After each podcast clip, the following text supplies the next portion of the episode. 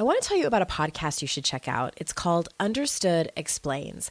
This season of the show is hosted by teacher and special education expert Juliana Urtubey, and it's all about how to navigate individual education plans, also known as IEPs.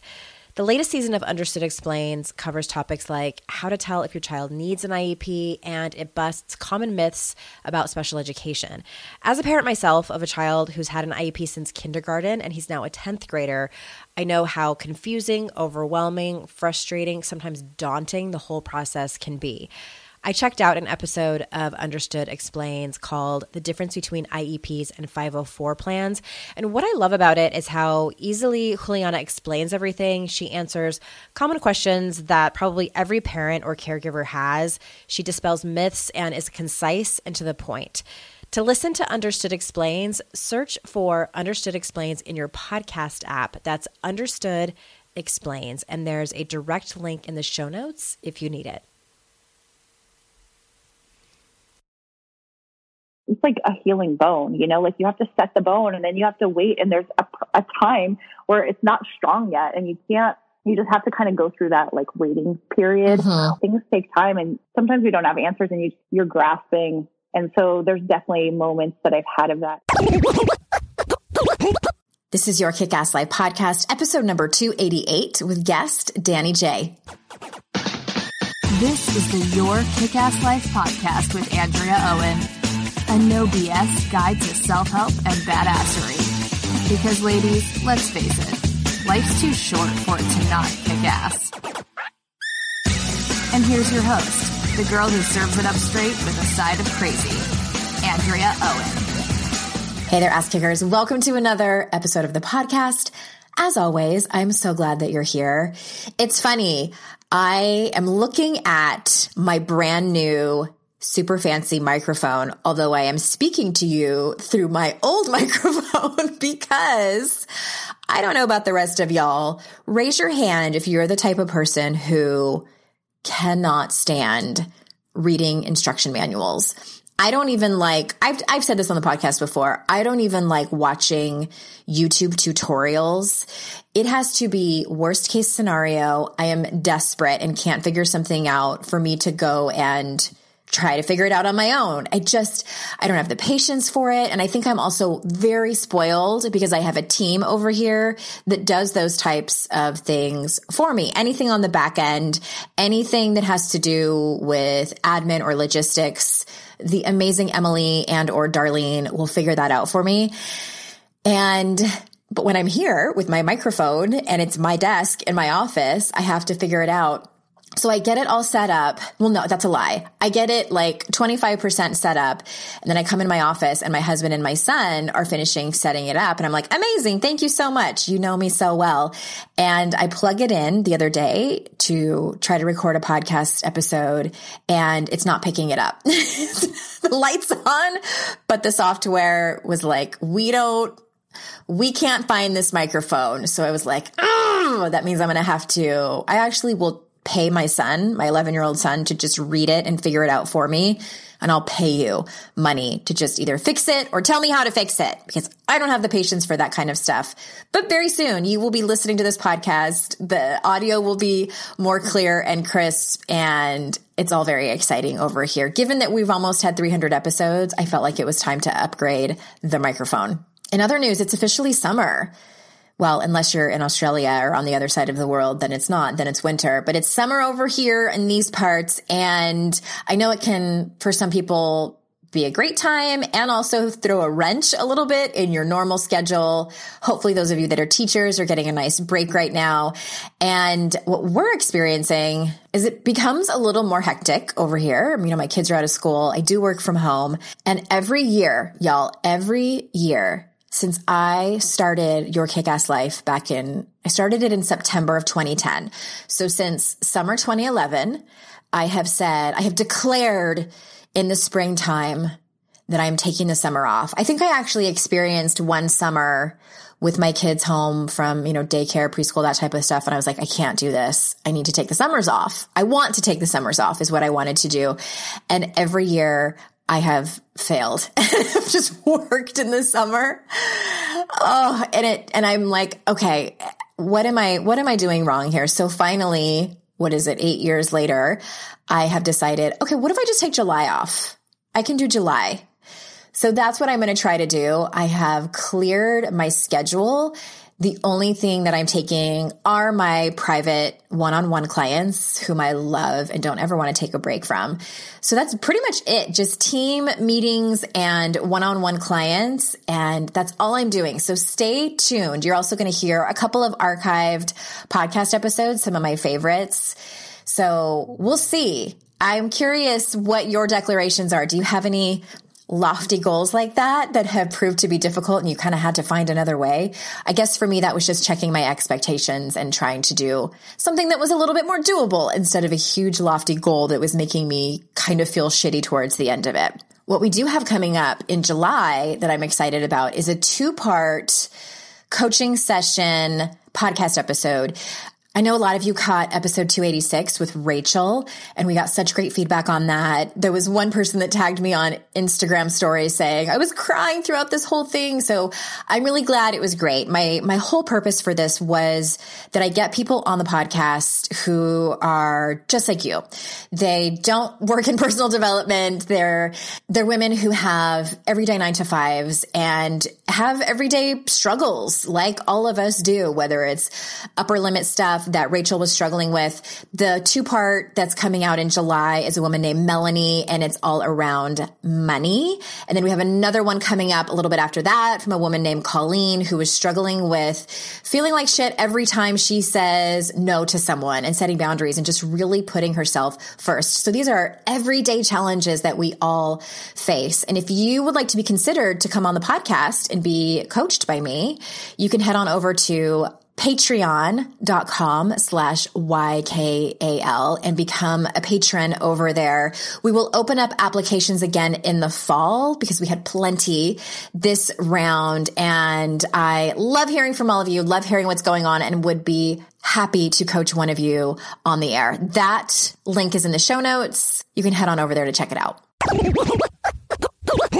All right. So wait until you hear Danny J's story.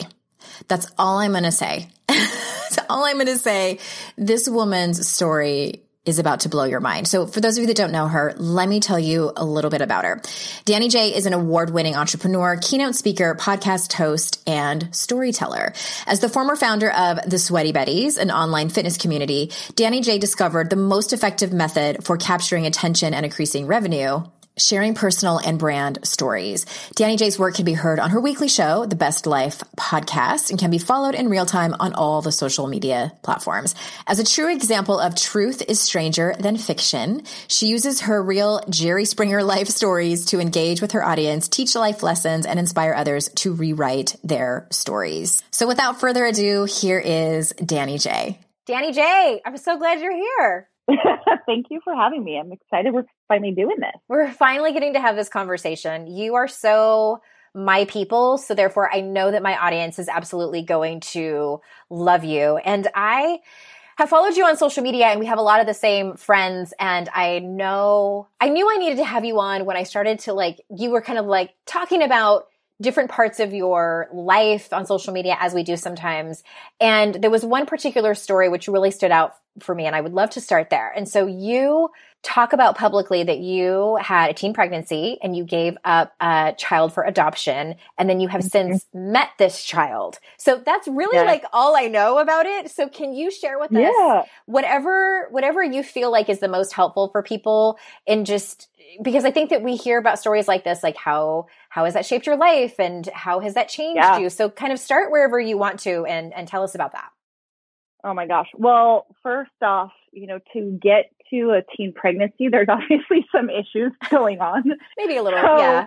Yeah. So ultimately, um, I was struggling as a teenager. Um, there was a lot of things going on in my household. There was some, I had a, um, a family member that had sexually abused me that moved into the house. Um, and he had done it previously. When he moved in, I was freaking out, telling my parents I didn't want him to be there. And long story short, we finally got him out. Nothing happened at that time. Um, but I, I started to just feel that nobody was listening to me. Um, I was accused of making up making it up. And so there was just a lot of that. And then I had also found out around the same time that my dad wasn't my real dad. And so I was just going through all of these identity crisis type things and self worth and all of that. So in the midst of that, I started cutting and um, starting to drink and just stuff to abuse my body. Mm-hmm. And I was super, and I was super suicidal. And ultimately, I was dating this guy. We were pretty new, um, just became sexually active. And I actually told him that I was going to commit suicide. And he was trying to help me out. And he's like, you need to tell your mom and have her take you to this, this place. He had gone to this place, um, like a mental health facility. So he was really urging me. And so I finally decided I would. So I told my mom to take me into this place. And she was like, You're not crazy. I'm not taking you there. Finally, I got her to, and they admitted me, and I was on this suicide watch. And so wait a minute, you had places, to convince yeah. your mom that you needed to go, that you needed that level of help. Yeah. So she, she didn't. What did she think you were just being dramatic or something? No, I think that she probably thought it was being dramatic, and also I think it was embarrassing to her. Okay. Like I think you know, looking back, she we grew up in a very strict religion and i think that she really tried to put on an air of perfection and that was mm-hmm. also part of the religion is like everything's fine yeah and so i think she thought it looked like a bad reflect like she was a bad mother if i was crazy and oh she kept gosh. saying like you're not crazy and i'm like i'm not so she's like you're not crazy and i think that she was trying to protect her image mm-hmm. which was another thing like i saw and i just felt like there was a lot of you know bullshit and hypocrite hypocritical things going on in that. So yeah, I got there and they they admitted me. And um, when you get admitted, they do all these blood tests at first, like to see if you're what kind of drugs you're on and all that stuff. And so the very next day, they sat me down in the in my psychiatrist's office, and he said, "Well, we um, got your pregnancy test, and I didn't know that you even did a pregnancy test, and it's it's positive." And first thing out of my mouth was, "Well, I'm going to have an abortion." Yeah. And I was just like, you know, I'm going to kill myself anyway. Who cares? Like this is, I'm going to die. So it doesn't really matter. And so that was that. And I was in there for almost a month and I had planned as soon as I got out to have an abortion and I scheduled it. And, and about, uh, it was either the day before or two days before my abortion was scheduled that my parents had, they were talking about sending me away to a, an eating disorder clinic um, for a year. And because I had become bulimic, and that was another one of the issues, so they had me, they were meeting with this um, doctor and psychiatrist to talk about the options for the eating disorder clinic. And they sent me away to another room with a woman who worked there. And so I was talking to the woman and just got, I didn't know I was there. I had like my defenses up, you know, arms crossed. And she started telling me how she had been raped by uh, her brother and she became anorexic and she can no longer have kids because of what the anorexia did to her body. Mm-hmm. And for whatever reason, right in that moment, I just felt like so connected to her and I just blurted out, I want you to have my baby. Wow. And I remember like thinking like in the back of my mind, going, what the hell are you? I was like, no, no, no, no, no. And she goes, are you serious? I was like, yes, I want you to have my baby. And it was literally like my voice was saying it, but in the back of my head, I was like screaming, like, what the fuck are you doing? Oh my gosh. How old were you at this point? I was 15. Okay. 15. And so ended up deciding that. And if I was about four months pregnant and she called me up, uh, she called me up crying and she said, I can't adopt your baby.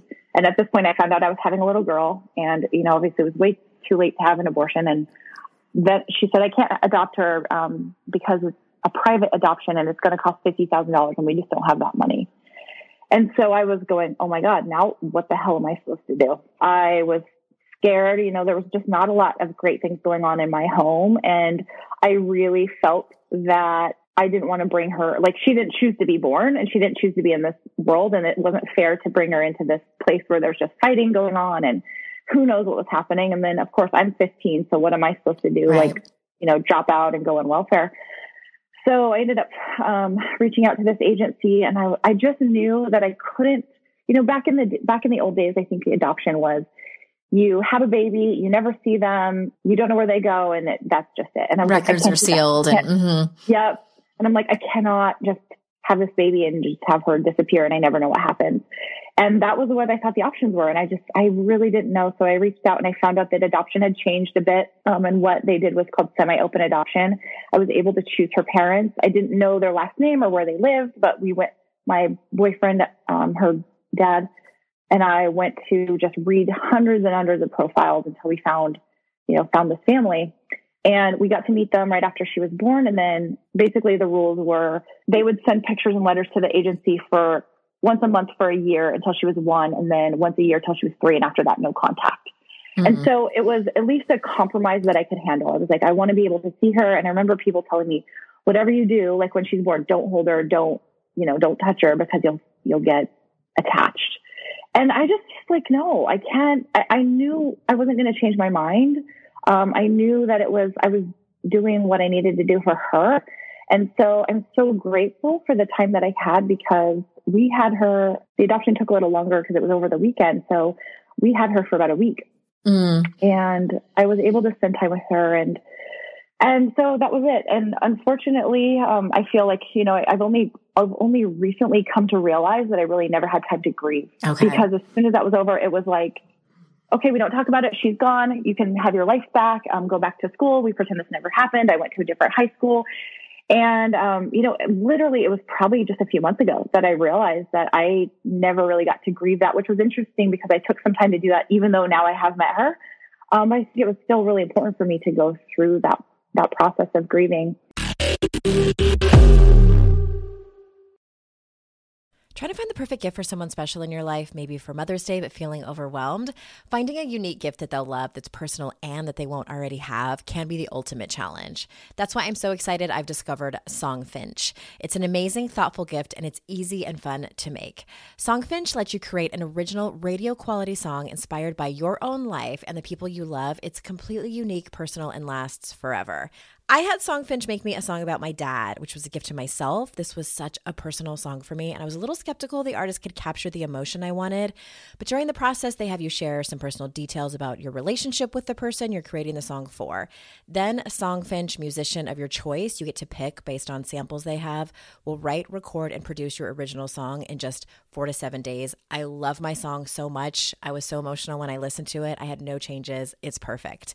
Whether your song is for Father's Day, an upcoming graduation, wedding, or anniversary, or even just a gift to show your loved one how much you care, start your song now to lock in one of Songfinch's top artists. For a limited time, Songfinch is letting our listeners upload their song to Spotify for free, so you and the lucky person you gift it to can listen to it anywhere, anytime. Go to songfinch.com slash noise and start your song. After you purchase, you'll be prompted to add Spotify streaming for your original song for free, a $50 value. Again, my URL is songfinch.com slash noise. Don't forget to share your song with us too. Songfinch.com slash noise. There's definitely been times in my life where my paycheck ran out before I got paid again, and I wish I could have accessed my next paycheck a few days before I was due to get it. Well, what if I told you that can happen with Earnin? Earnin is an app that gives you access to your pay as you work up to $100 per day or up to $750 per pay period. Just download the Earnin app and verify your paycheck. Then access up to $100 a day as you work and leave an optional tip. Any money you access plus tips are automatically repaid from your next paycheck. You can use Earnin for anything you need to therapy visits, rent, or even extra self help books. Make Earnin a part of your financial routine and join Earnin's over 3.5 million customers who say things like, when I think about Earnin, I think about financial stability and security. It gives me a lot of peace of mind. Download Earnin today, spelled E A R N I N, in the Google Play or Apple App Store. When you download the Earnin app, type in noise under podcast when you sign up. It really helps the show. Noise under podcast. Subject to your available earnings, location, daily max, and pay period max. See earnin.com slash TOS for details. Earnin is a financial technology company, not a bank.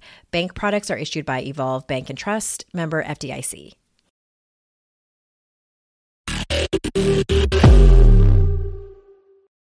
Um, but ultimately, that was the huge turning point. Like everything in my life changed because I had always thought I was going to die. Like mm-hmm. I was going to suicide or my eating disorder would kill me.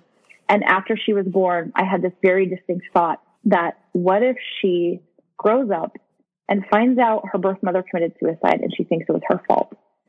Okay. And that was this moment where I was like, shit, I can't, like, I can't kill myself now. And I just had, it was a very simple thought of, I just need to find something to do. I, like, I didn't have any goals of what I want to be when I grow up mm-hmm. or anything. So I started just setting these stupid little goals. Like, I, I decided I want to see 30 countries by the time I was 30. I did just like, I kind of did some extreme sports and I did like, um, skydiving and I became super driven and almost overachieving because I didn't want to be like whatever society thought I was supposed to be, like a, a dropout and go on welfare and become a junkie or whatever. So I like flipped into this overachieving. I grad, I got straight A's the next year, graduated high school early, got my master's degree and just kind of went like wildly swinging the other way. I think just to like prove to whoever, prove to society, yeah. all the people who thought I was, you know, a shitty human. And ultimately, I think that served me, but in a lot of ways, um, I think sometimes, you know, when we do things for, I don't know, the right, the wrong or right reasons, I guess it can still be positive. So yeah, that's kind of how that all went down. How you sort of, yeah, came to be the successful woman you are today. Well, what's so interesting to me and what, what I thought of when you came to the end of your story is I'm always telling people, you have to find whatever motivates you. And that might look different for every person. And I think that's why self help can get tricky sometimes because people think, oh, my motivation needs to be this. What this expert is telling me, oh, it needs to be that. What that expert is saying. And you really have to find, because I remember when I, when I was at my lowest of lows, what my motivation was, was that my, cause I had been left back to back in relationships, um, with both of my partners. My first one was my husband. Second one was a relationship I was in. And I was pregnant with my the second guy's baby, they had both left me for other women. And I was like, you know what? yeah, yeah, yeah. That's my motivation is Revenge to get my life together. yeah, yeah, because I had been viewed as the crazy one. And I'm like, y'all, yep. I am just acting accordingly because of your. Yep. yep. I will say this, just like kind of aside. Anytime a guy says a chick's crazy, I'm like, what did you do to what did you do? Because there's not there's not that many crazy women. We have reasons when we go crazy, okay? we have reasons and then when we do, then the guys are like, see? Yep, yep. Oh, oh my oh, gosh. yeah. well you just you have to find your motivation. And I think that of course that can sometimes like you were saying like swing the other way and that can be it can be to a fault you know when we gather our worth from our productivity and our achievements and and success and things like that but I, I do i think that you have to find whatever is your motive like if 30 countries before 30 if that motivates you then hell yes go do that that's such an awesome story Oh my God. Well, you know what's crazy too is it, it, actually hurt me for a little bit a few years ago. So I met my daughter. She was 18. Um, a few months before her, no, a month before her 19th birthday. And I remember thinking, I think that what was driving me for so long was, I hope one day when I meet her, she'll be proud of me. Like, I want to be yeah. successful. I want to be like, so when she meets me, she'll be proud of me. And I was so nervous to meet her, kind of, I, and just the opposite too. I'm sure she was nervous to meet me of like, what if she rejects me? Like, there's all these fears of what if she doesn't like me or what if she's angry and feels that I threw her away and and I started researching adoptees, like stories and how they felt and seeing their perspective. And there was a lot of very angry adoptees. And so I was so scared that she didn't realize the reasons I did it and that she was going to hate me for it. Mm. And we sat down and I remember looking at her and just thinking, like in that moment, I realized after I, I left, I was like, you know what? I don't care if she's proud of me because I'm proud of me. Yeah. And it was like I was doing it all for her, but I, I was looking at an 18 year old. I'm like, why am I doing this for the approval of an 18 year old? And it wasn't about her, but the whole, my whole life, honestly, since that point was to like make her proud. And after that, it was a little bit of struggle for motivation a few years ago, but I started to go, shit, what am I doing anything for now? Like, I don't care if she cares. Yeah. So I'm like, I needed a new thing. I'm like, I need somebody to piss me off, or I need like, to turn into a country it. song quick. So, and uh, you know what? The irony was that my um, husband left me for someone else, and that gave me that refueled me. So it's like I don't know. Maybe I just I need negative reinforcement to to get me to do stuff, but it works for me. Sometimes we need the emotional shit kicked out of us to yeah. get our ass in gear. Not always, but some of us.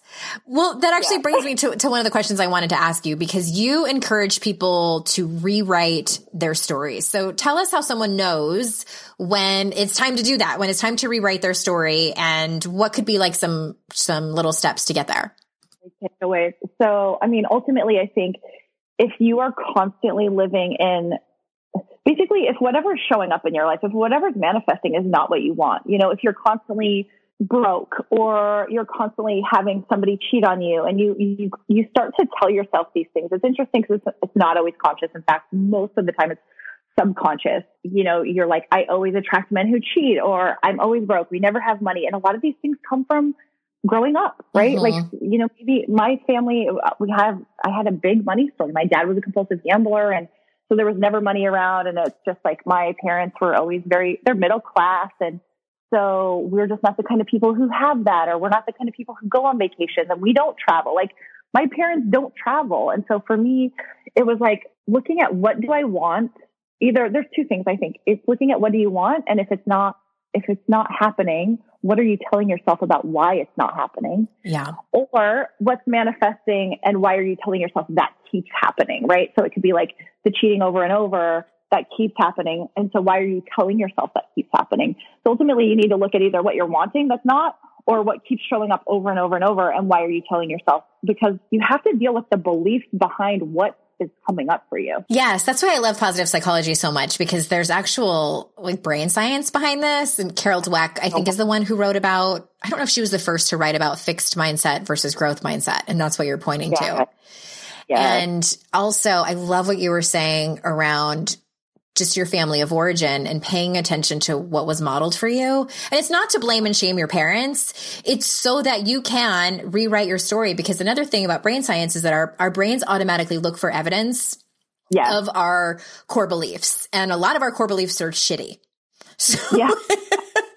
yeah. So actually, great to, to your point and like to give some takeaways is I tell people to maybe look for evidence that that story isn't true. Yeah. So, you know, it's, you know, there's people who are like, well, I, you know, I didn't have a college degree, so I can't make money. Well, can you find one person in your life or even maybe on TV who didn't have a college degree and they were still successful? Mm-hmm. Yeah. So you, ha- you have to like debunk and actually ask, is this true? And one of my favorite, well, there's two really, um, Byron Katie does a lot of this work. And also I first really heard it from Dr. Wayne Dyer he had a program called Excuses Be Gone, and this changed my life. Um, there was a six CD set, and I, there's a book, but I don't know, the CDs really did it for me because he was in a live audience and he went through just different people's beliefs. And first, just asking yourself, is this thought true? And can you be 100% sure that it is true? Yeah. If you're choosing a thought and one of those thoughts is not getting you to where you want to be, then you can switch that. If you, it's kind of like if you're going to choose a lie to believe, you might as well choose the lie that's going to get you to where you want to go instead of the lie that's keeping you stuck in the same circle. So yes. it's a really fascinating way to just kind of flip a switch, but you really have to dig down and go, what are these actual thoughts and are they even true? Are they true? And I, I love the variation because sometimes that can get tricky. I, I work with a lot of people who are just adamant. You know, like they're married yeah. to their core beliefs. And so a variation of that question is, is the only like for the sake of total transparency, I worry about Byron Katie's work sometimes because the at, towards the end of that work, it, she has you look at your part in it and which I love, you know, I'm a big fan of the 12 steps and I know that yeah. it, that can be hugely helpful to look at your part, but sometimes it turns it around and places blame on people where it's unnecessary. Sure. So I like sure. the variation of is this helpful? Because sometimes yeah. sometimes things can be true or there's a possibility that it can be true but is that actually helpful like is that sure. that obsessive thought because let's be honest a lot of times they're obsessive thoughts they're just not helpful yeah yeah it's uh, well, I like that. Is it helpful too? And you know, it's an interesting thing. I I never I didn't study Byron Katie a lot. I know Jill, my podcast partner, is really a big fan of her work when she kind of told me about it, it just reminded me of Wayne Dyer stuff, which I think he got it. He is the godfather of self help. Are you kidding? Yeah, and I think he kind of um, made it his a little in the way that he did it. But ultimately, it is just like, what do you want? And mm-hmm. if it's hurting you, why are you continuing to do it. And it's, this isn't to say it's easy. It's hard to just flip a switch and go, I'm not going to think that anymore. And for me, what, ha- what really did help um, when I was younger was doing affirmations. And I know affirmations get a bad rap and people are like, you can't just think an opposite thought. And okay, this is going to be interesting because I'm I'm on that team, or I'm like not a fan. My audience knows, so please okay, give me your case. Yeah, so, I will tell you, and this is where I think maybe it's that I did it different. Is you have to do so many repetitions, so many repetitions. So the example I think that makes the most sense to me and how I noticed this switch was I took seven years of French. Yeah. And, and when you're first learning a language, you're constantly concentrating of like, okay, what do they say? You're translating in your mind, then you think about what you're saying, and then you have to translate it back and then speak it. So it's it's so painful to try to speak a new language, mm-hmm. right? Like you're practicing and saying, my name is, and you're in your head, you're like, okay, my name is, blah, blah, blah, right? But I went to France um, in my 20s and I was doing that. It was really slow. I'd have to have people talk really slow to me. And after about four days, I was just so immersed in the language. I remember ordering some food and one of the waiters said something back to me and it was like, I understood it. I didn't translate it first. It was like suddenly I was thinking in French and I was like, wow, that was really freaking uh-huh. weird. And with affirmations, so I was doing this a lot going through my late teens. And then also I became paralyzed in my, when I turned, when I was 22. And so I was doing a lot of affirmations around that. And a lot of them are, they felt like bullshit, right? So yeah. some of the things I was saying was, I walk easily and effortlessly. And I was sitting on a bike pushing my legs around because they didn't work, right? Like I obviously didn't walk at all. Mm-hmm. But what I would do was I would go to the gym and I would, I would have my affirmations written down and I would, let's say, sit on the bike for an hour and I would read each one 10 times. And I did this every single day. Like it was so much repetition. It was reading 10 times every single affirmation over an hour, like repetition, repetition, repetition, so much freaking repetition, but also things like, I'm trying to think, I had my, I actually had my affirmations. I found them the other day. They were things about like, I will feel my pain when it is present. I will not anticipate it. And so it became just like the French thing where suddenly I would get, I would be getting anxious, like, oh my God, this is going to hurt. And then like my thought would pop up, the affirmation, I'm going to feel my pain when it's present. I'm not going to anticipate it. I'm like, oh yeah, I can stop. Like it was a pattern interrupt, right? Mm-hmm. Yeah. So I think the problem with affirmations a lot of times is people are just like, I'm going to say it one time in the mirror or like once a day. Well, I was doing massive repetition, almost like an English or like a language immersion where you go to another country and you are just listening to this language until it clicks. I was doing so much affirmation work. Like it was constant repetition, like hundreds of times of the same thing to where my old thought would pop up or, and I would cut myself off and go, wait a 2nd mm-hmm. or my new, my automatic new thought was the affirmation. Got it. And I, I think that, yeah, some of it's bullshit. Like you can't affirm your way out of a lot of things, but you can change a lot of thought patterns. And I do think what the affirmation is also matters. Mm-hmm. You know, mm-hmm. like I guess you can tell yourself a lie. You know, I was saying I could walk when I couldn't, but um, I think there are certain things that you can change core beliefs around, but it takes a lot of repetition. Yes.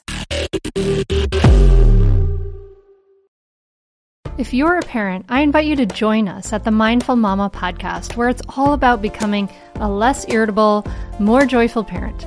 With sometimes hilarious and always thought provoking experts and friends, at Mindful Mama, we know that you cannot give what you do not have. And when you have calm and peace within, then you can give it to your children. I'm Hunter Clark Fields, and I can't wait to see you there. Listen in to the Mindful Mama podcast. Oh, hey, everybody. It's us, Blair and Molly, your old pals from Toddler Purgatory. Two moms who are also actors, who are also creative beings, who sometimes feel stuck. And now we're back with a whole new podcast about unsticking it, launching in January. What happens when life gets in the way of our creativity instead of nourishing it? We talk to all sorts of guests about how to break through the mucky, gluey, sticky wall that can get between you and your creativity. We hear about their journeys, their successes, their challenges, and even their bougie coffee shop orders. Mm. So, join us, won't you, as we deep dive into how to unstick ourselves from the life gunk that can get in the way of our creative freedom. Get out of there, life gunk. Let us help you get back to your best creative self. Look for Unsticking It with Blair and Molly, wherever you listen to podcasts starting in January. Unsticking It with Blair and Molly, because sometimes life sucks. Unsticking it.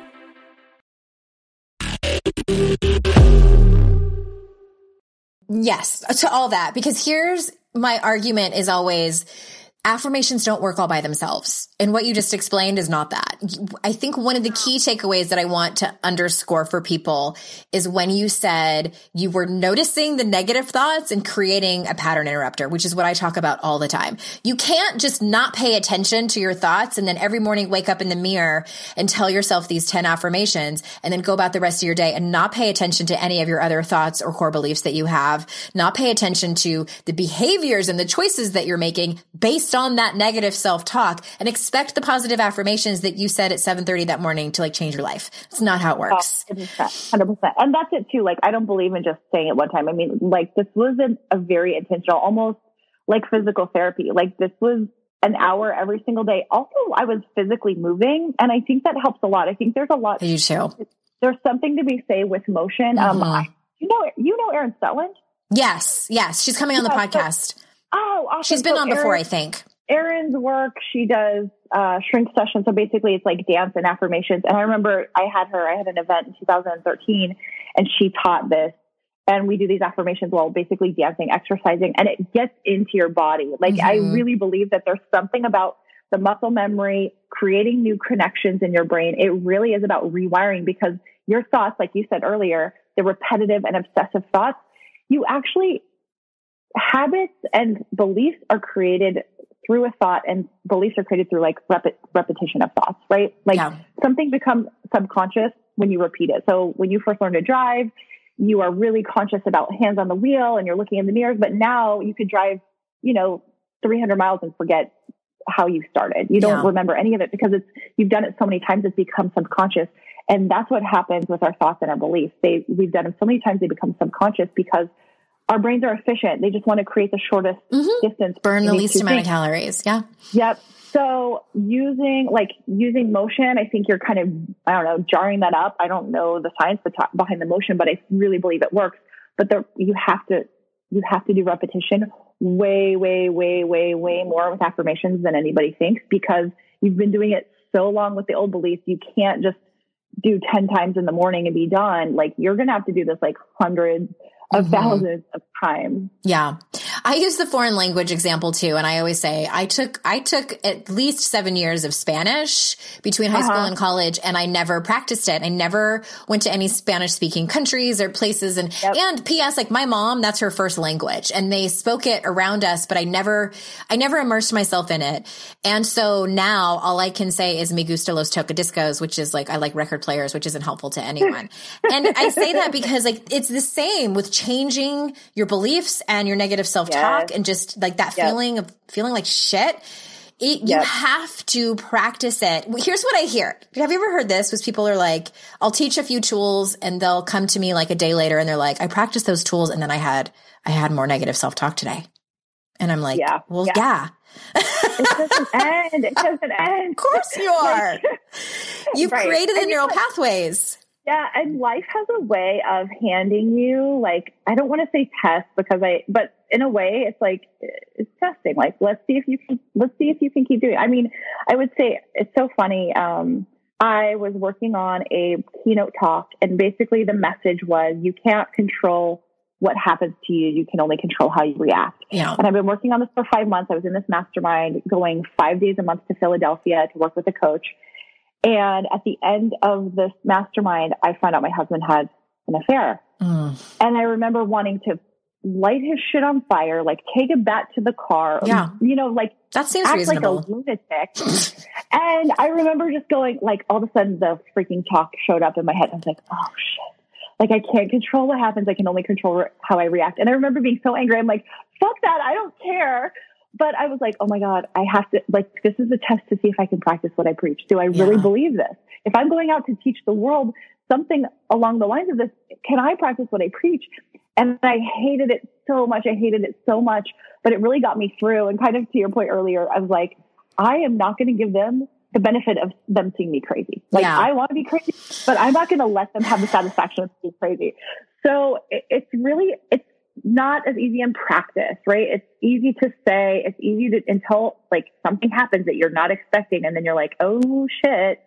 But you have to practice it in different scenarios. So of course you're still going to have negative thoughts. Of course yeah. things are still going to These tools are just tools. They're to help you, but doesn't mean it's going to mitigate anything that comes up right? It can't stop life from happening. Mm-hmm. For sure. Can I tell a quick story about how I pulled a little bit of a of a lunatic? Oh my God, yeah. Thing when my husband, when I found out my husband had cheated on me, because it was the same with me. You know, he was telling everybody that I was a nutcase. And by the way, he'd been cheating yeah. on me for seven months and I was suspicious that whole time to which he would never right. admit.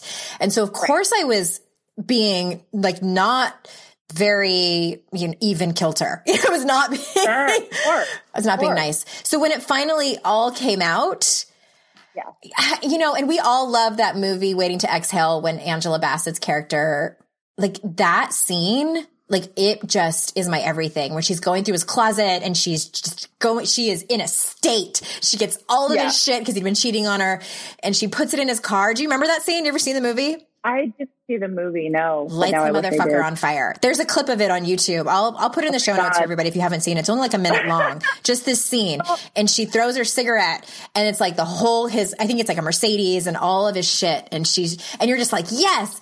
So of course I wanted to have one of those moments, but at the same time I was like I I don't want to give him and everybody proof that I'm crazy, and so I worked with this woman, and she was like, you know what you should do. She's like, you should go and cut a hole in like his favorite pants with scissors in the mm-hmm. crotch and leave him a note and something about like, you know, since he couldn't keep it in his pants.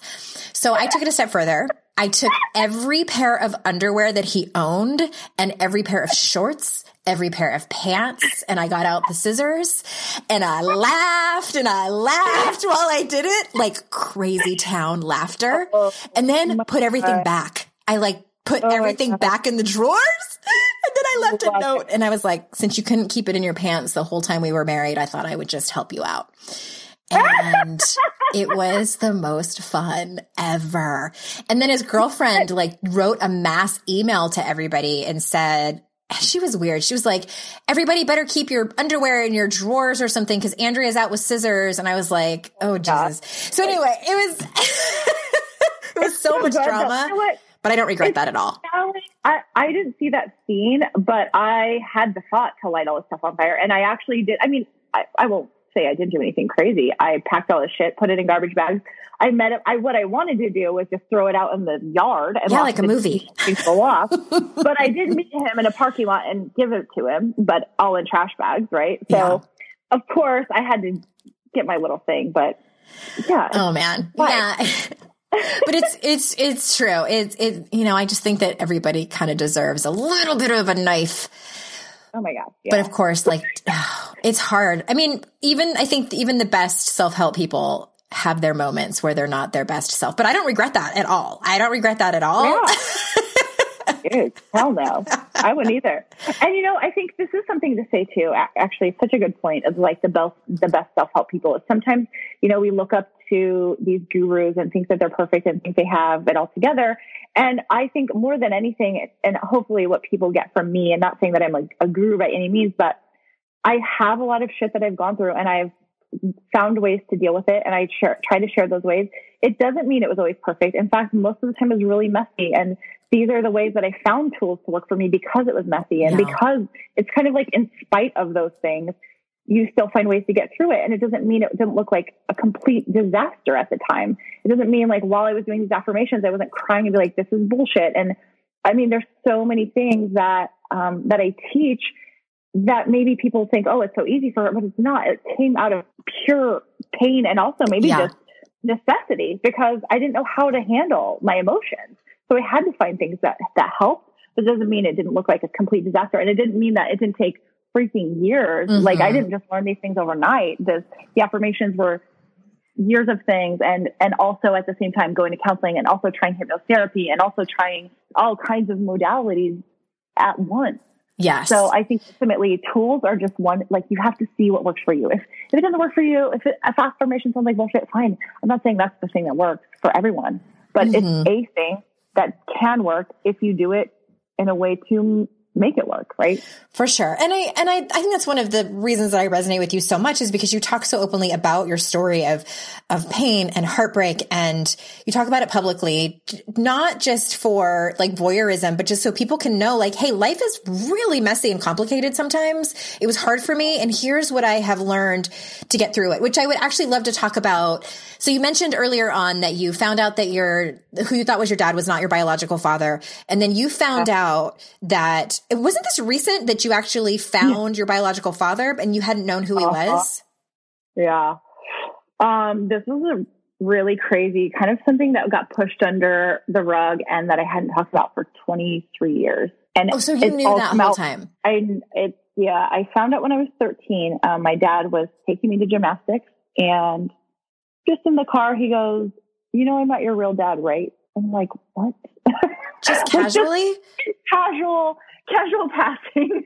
Um, you know your real dad, right? And I'm like, wait. And I just remember in that moment getting so hot and like my face turning red. And I was just in my head going, I don't get it because I was thinking like we had this picture album and I'd always look at me as a baby and my, I was like bloody and there were pictures of me basically coming out of my mom and she was pregnant. So I'm like, I don't understand. I know I'm not adopted. Mm-hmm. And then he said, well, your mom and I struggled to have children and we used artificial insemination. And so we had an anonymous donor. And I'm like, at 13 years old, obviously I don't even know what that is. Okay. That like, was my next question. Did you understand what that meant? Well, he, he explained it and I was like so confused because you know, I didn't hear about that before. I only knew about adoption. And then I'll, I'll, even affairs didn't occur to me because we were, you know, we were in this church and I just thought you only have sex when you're married. So I didn't, Mm-hmm. I didn't even like no other scenario. No scenario occurred to me that it would make sense. I just it didn't make sense to me. So then he dropped me off at gymnastics, and I was like, okay. And I remember going through practice, just like shaken. And he picked me up. We didn't talk about it the whole way home, and I went to bed, and I couldn't sleep. And so finally, I just middle of the night ran to my mom and dad's room, and I started shaking my mom, and I was like, "Mom, is dad my real dad?" And like woke her up out of sleep. She's like, "What?" And I said, he told me in the car, he said, you guys use artificial insemination. And she just goes, go to your room. And I'm like, oh my God, I'm in trouble. Oh no, that's what And she, she ends up like he didn't in, like, tell her ahead of time, like heads up, no, I'm going to tell Danny tell, that. Oh my gosh. either. So she comes in about 20 minutes later and she was like, I can't, I'm so mad at your father. He wasn't supposed to tell you. We were never going to. And then she was kind of like, well, you might be mm. like, we weren't using protection, but we did try this. And I'm like, well, what about Brent, my brother? And they go, well, yeah, he's same thing. Like we used a donor for him. So I'm like, he's not, he's maybe not my real brother. He's like a half. And they're like, I don't know. And they just, they didn't give me any answers. They go, well, what, who's the who's the donor? And they go, we don't know. It was anonymous. I'm like, do you have any papers? No. And so they said they weren't going to tell my brother. And that was it. And we just never talked about it again. And it was like in the back of my mind. And this was also like, I think part of the first onset of my depression. I remember yeah. for four days, I just cried and I looked in the mirror and I was like, who do I look like and who am I? And the stories going back in my mind, I remember just comments, you know, that my dad would say. He's like, oh, you have the Levitt thighs and, you know, oh, you look like your cousin. And then I was going, I don't have the Levitt thighs. I don't have any of that. And it, things started to click. I'm like, I never thought I looked like my mom and dad. Like, I never looked like either one of them really. And so it was just this big, huge identity crisis yeah. and with no answers, right? There wasn't like, I was like, great, I will never know for the rest of my life. And so I, uh, I kind of accepted that reality, pushed it out of my mind like it never happened. Two years ago, uh, I had taken a DNA test because I found out when I was 26 I had a blood disorder that's genetic. Uh-huh. And so I had taken 23andMe because back then, uh, this is happening. I'm going to stop you for a second. This is happening all over. Like that people. Yeah. Okay. Because yeah. uh, just quick side note, my 11 year old son, his biological father was the guy that I had that relationship with that fell apart. And so yeah. my husband met, we met w- way, way, way, way early on. So my son would have never known if we would hadn't have told him, but I knew yeah. even this was before like all the 23andMe. So my son was four and I made him a book and I told him like, you have a biological father and he couldn't be with us because he was sick, blah, blah, blah. So he, and as he gets older, I've told him uh, more like when he asks me like what the story was. And I'm yeah. so glad we did y'all. And it's such a personal choice for people to do that. Like I'm not judging anyone who decides to, to not tell their child, but because of this, this, this thing with DNA testing, I'm Just saying, I'm glad we told him. Dude, I I think at this point now you have to because there's no way around it. DNA tests are going to out everyone. There Yeah. are so many secrets coming to light now. It's crazy. So yeah, I took this test in 2013, and back then it was just for health history. There wasn't there wasn't connections, but around 2017, 23andMe started doing this thing called DNA Relative, and my God. I logged in and I was like, oh, this is interesting. I, that wasn't there before. And I clicked on it. And then there was this like warning. It said like, basically said something along the lines of be careful. There might be inform- sensitive information that you might find. And I was like, oh, whatever. Was your heart just racing? Holy I'm sweating shit. for you. I didn't, I didn't think anything of it. I was just like, okay, quick.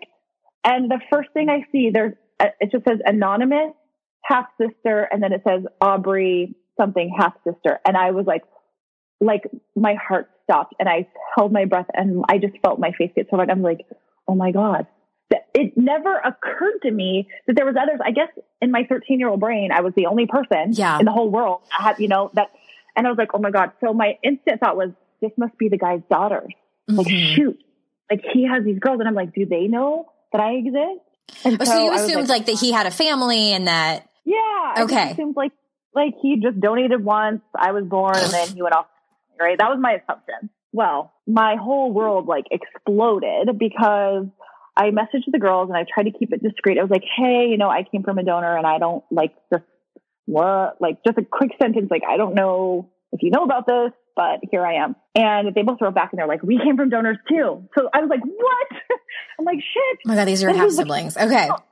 oh yeah.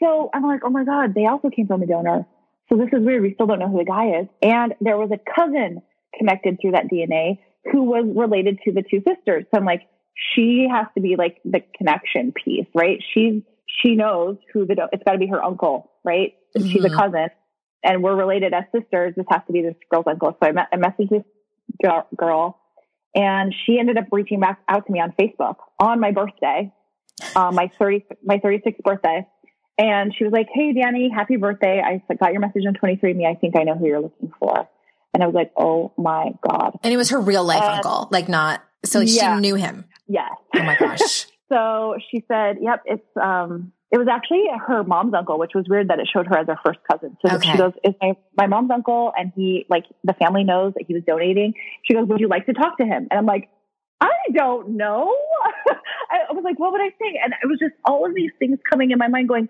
i never expected this to happen i thought the rest of my life this would never exist so then I'm going, do I even want to know? Maybe the story that I created about him is better than what he actually Yeah. is. Like, what if he's a person and I don't want to know? Or what if Oh my gosh. And then you don't know how old he was. What if he's like 85 and you don't have that much time left to decide? You know, I didn't think about that. I assumed he was younger because um, I had heard about like don- a lot of donors were like in college and Okay. doing it for money that. So I thought he was younger, which the irony was is that he, he is actually way older than my parents. And so he's 70, he's 77 now. He was 75 when I found out. But I ended up like bawling for about an hour. And then I was like, okay, I think I'm going to. And so she was trying to get a hold of him. And I ended up talking to him that night for about an hour. And I was like, I don't know what to say. So I called, I was just like, hi. And he's like, he goes, you know, Devin said you're going to call. And he was so great. I mean, he, I pulled out my notes on my computer and I kept him there because I was like, I need to take notes on this conversation because it's so emotional. I'm probably going to forget everything. Mhm. And so I'm glad that I did. He, he told me what year he was born, how old his, you know, parents were when they died, how old his aunts and uncles were when they died, any health stuff. He was like, no, everybody's really, you know, they've lived a long time. And I was like, so what were you, you know, why did you do it? And he said that he just had heard about it and he was a single father raising two boys and it was a way to supplement his income. And then he wanted to help families and he donated for 15 years. Oh my God. He said at some times he was donating up to three times a day. And Wow. he had started to make relationship with, I know, make a relationship with some of the nurses. And he told me that he would, he'd say, Hey, did we get one? Meaning like, did we get one pregnant? And he told me that he stopped counting after 80. Shut and- the front door. That, and Was that- he like a was- model or something? dude. No. And so back then, they really didn't have a lot of regulations. Like, honestly, today, there was no way in hell he, he would, he's too short, teeth are too messed up. Like, it's so funny that, like, in today's standards for donating, there's no way he'd even be able to. But he, and also age, he was 35 when he started, he was 50 when he stopped. So Okay. amazing that I'm even here, honestly, because all of the scenarios like just don't light up in today's world. It never would have happened. But over the last two years, so that was 2017. Now we're up to 20 half siblings. Like they keep showing up on 23andMe. Mhm. And to your point about the last 10 siblings didn't know until they logged in and their parents never told them. Oh so they had the shock of their lives. that like, breaks my heart. holy crap. A couple of them were freaking out because they thought their mom had an affair and it was a secret. And I was like, no, don't worry. Like she didn't have an affair. It's just Bruce. Like, you know, we know. Um, but it's blowing people's minds. And I'm in a group now um, called We Are Donor Conceived. And when I joined the group, there was about 250 people, and now there's like 1,200. I mean, it is coming in exponentially because there's so much advertising for these DNA tests that people are taking them so often. And it's, I mean, it's taking, like, it's blowing secrets out, like people that were born out of wedlock and given away, Yeah. like, as a secret, and so wait a minute. The having a- Facebook group is for people who what? who were conceived through artificial insemination or. okay, I uh, thought you meant just from him, from that. No, no, no, no, Okay. no, no. Uh, it's called We Are Donor Conceived, and it's through people who are uh, egg donor or sperm donor conceived. And so it's both people that knew their whole lives and and only found out through DNA testing. Yeah, yeah, Okay. yeah. Wow. It's Can we post a link to that in the show notes? Because there might be people listening who are interested in a support group Yeah. in that situation. So Yep, okay, I have so many questions, but we have so little time. And I think I think what I want to know is how has that what's been your key takeaway like as far as you personally, just as Danny? You know, it's really interesting. Um, the identity piece. It everything kind of happened around the same time. I met my daughter, and then I met my donor. So it was like I got both sides of the spectrum. When I met my daughter, she she doesn't look like me. I think she looks a lot like my mom and her dad. And so I, when I saw pictures of her, I just expected her to have their personality traits, but she is so, like, we're so much alike and we were never, I didn't raise her, right? We weren't around each other. And when I met my donor, I called sperm dad. Um, I was like, my personality is so, I was like, oh my God, this makes so much sense. And there was just this piece that I just felt like I finally understood myself that I, I never felt like anything was missing in my life. I didn't feel like anything was missing, but I felt more whole as like my world kind of made a little bit more sense when I know where I came from. And I really think it just came down to that. Like my key takeaway was like, there's, you know, there's nature versus nurture. There's a lot of different aspects in there, Mhm. but it was like knowing them helped me know myself better. And it helped me appreciate myself because I think there's times like we just don't I don't know. I'm going to speak for myself. Like I hated myself. I hated myself for so many things. And when I could see the aspects of myself in someone else that I loved, I was like, well, I love like my daughter. Like she's so precious to me and she's so adorable. And there's so many things are her personality that I love. And I'm like, wait, but that's my personality. And it made me have more compassion and love for myself when I saw it in somebody else. And I think that was really the biggest, uh, the biggest thing for me. Wow, that is so much to contend with. I did it like I just knew bits and pieces of it, and I'm thank you for telling that story. And I, I think that it can be so helpful. I know a lot on this podcast we're talking about tools and tips to live your best life, but I, I it's so refreshing to hear a story, just a real life story about what happened and how you how you processed it and maneuvered through it because i'm i'm guessing that there were times where it was like you were feeling like it was the depths of despair and just like what the fuck how did i get here Oh my God. Yeah. I mean, there's been so many dark times in my life. And, you know, even recently, to two years ago, when I found out I was a mess, like to even talk about this today, it's crazy because when I first found out about my sperm dad, I, I was just, I was in hysterics. I didn't know what to think.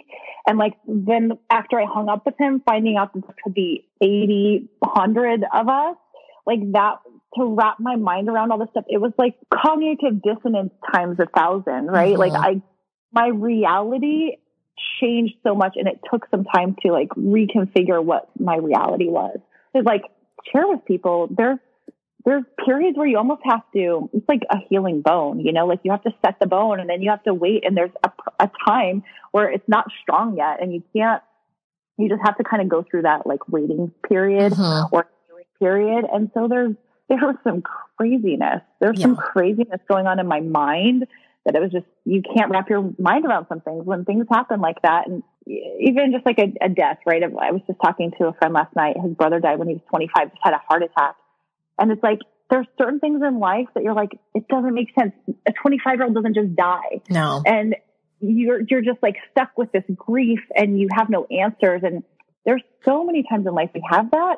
You have to just be gentle with yourself and just realize like things take time and sometimes we don't have answers and you, you're grasping. And so there's definitely moments that I've had of that that I still do and that I've just been able to, I know I've, I've used humor a lot and you know, I just got to the point with this story. I'm like, you know, I've cried enough over the years of it. So now I just laugh like, okay, well, my dad was jerking off for money and like, here I am. And this is where we are. Like, what, what else are you supposed to do?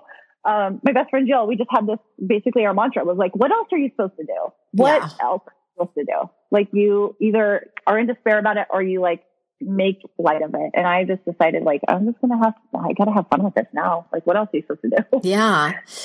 Oh my gosh. I love this so much. Thank you so much for coming and sharing with you. And, and I'm going to have to have you on again because I had so many other questions for you that we didn't get to. And I, I read your bio in the beginning. So people yeah. know, people know what you're about. So where do you want to send people? How can they, how can they get more Danny J? Oh my God. Well, Instagram, I think is the best these days or the yeah. podcast. So I'm at DannyJ.com. It's D-A-N-N-Y like a boy and then spellout.com, D-O-T-C-O-M. I'm, I do so many stories. I have a lot of fun with that. Um, I answer my DMs and, um, you know, I, I launch programs during the year. So I always have some cool stuff.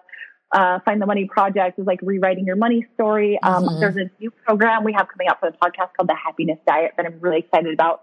And it's really like a mindset course. Um, and you have a podcast yeah. called the Best Life Podcast with Jill. Yeah, Best Life. Yep, the Best Life Podcast. Um, there's an Instagram for it, and then yeah, just subscribe. We talk about over the internet. Lots of mindset stuff over there. Yes, lots of mindset over. You will not be sorry if you follow Danny J on Instagram and her podcast that she does with Jill. Thank you so much for being here, and all of you listeners. As you know, your time is so valuable and I always appreciate and I'm grateful for you to you for spending it with me and my guests this week. So until next time, everyone, I will see you all out in cyberspace. Bye bye.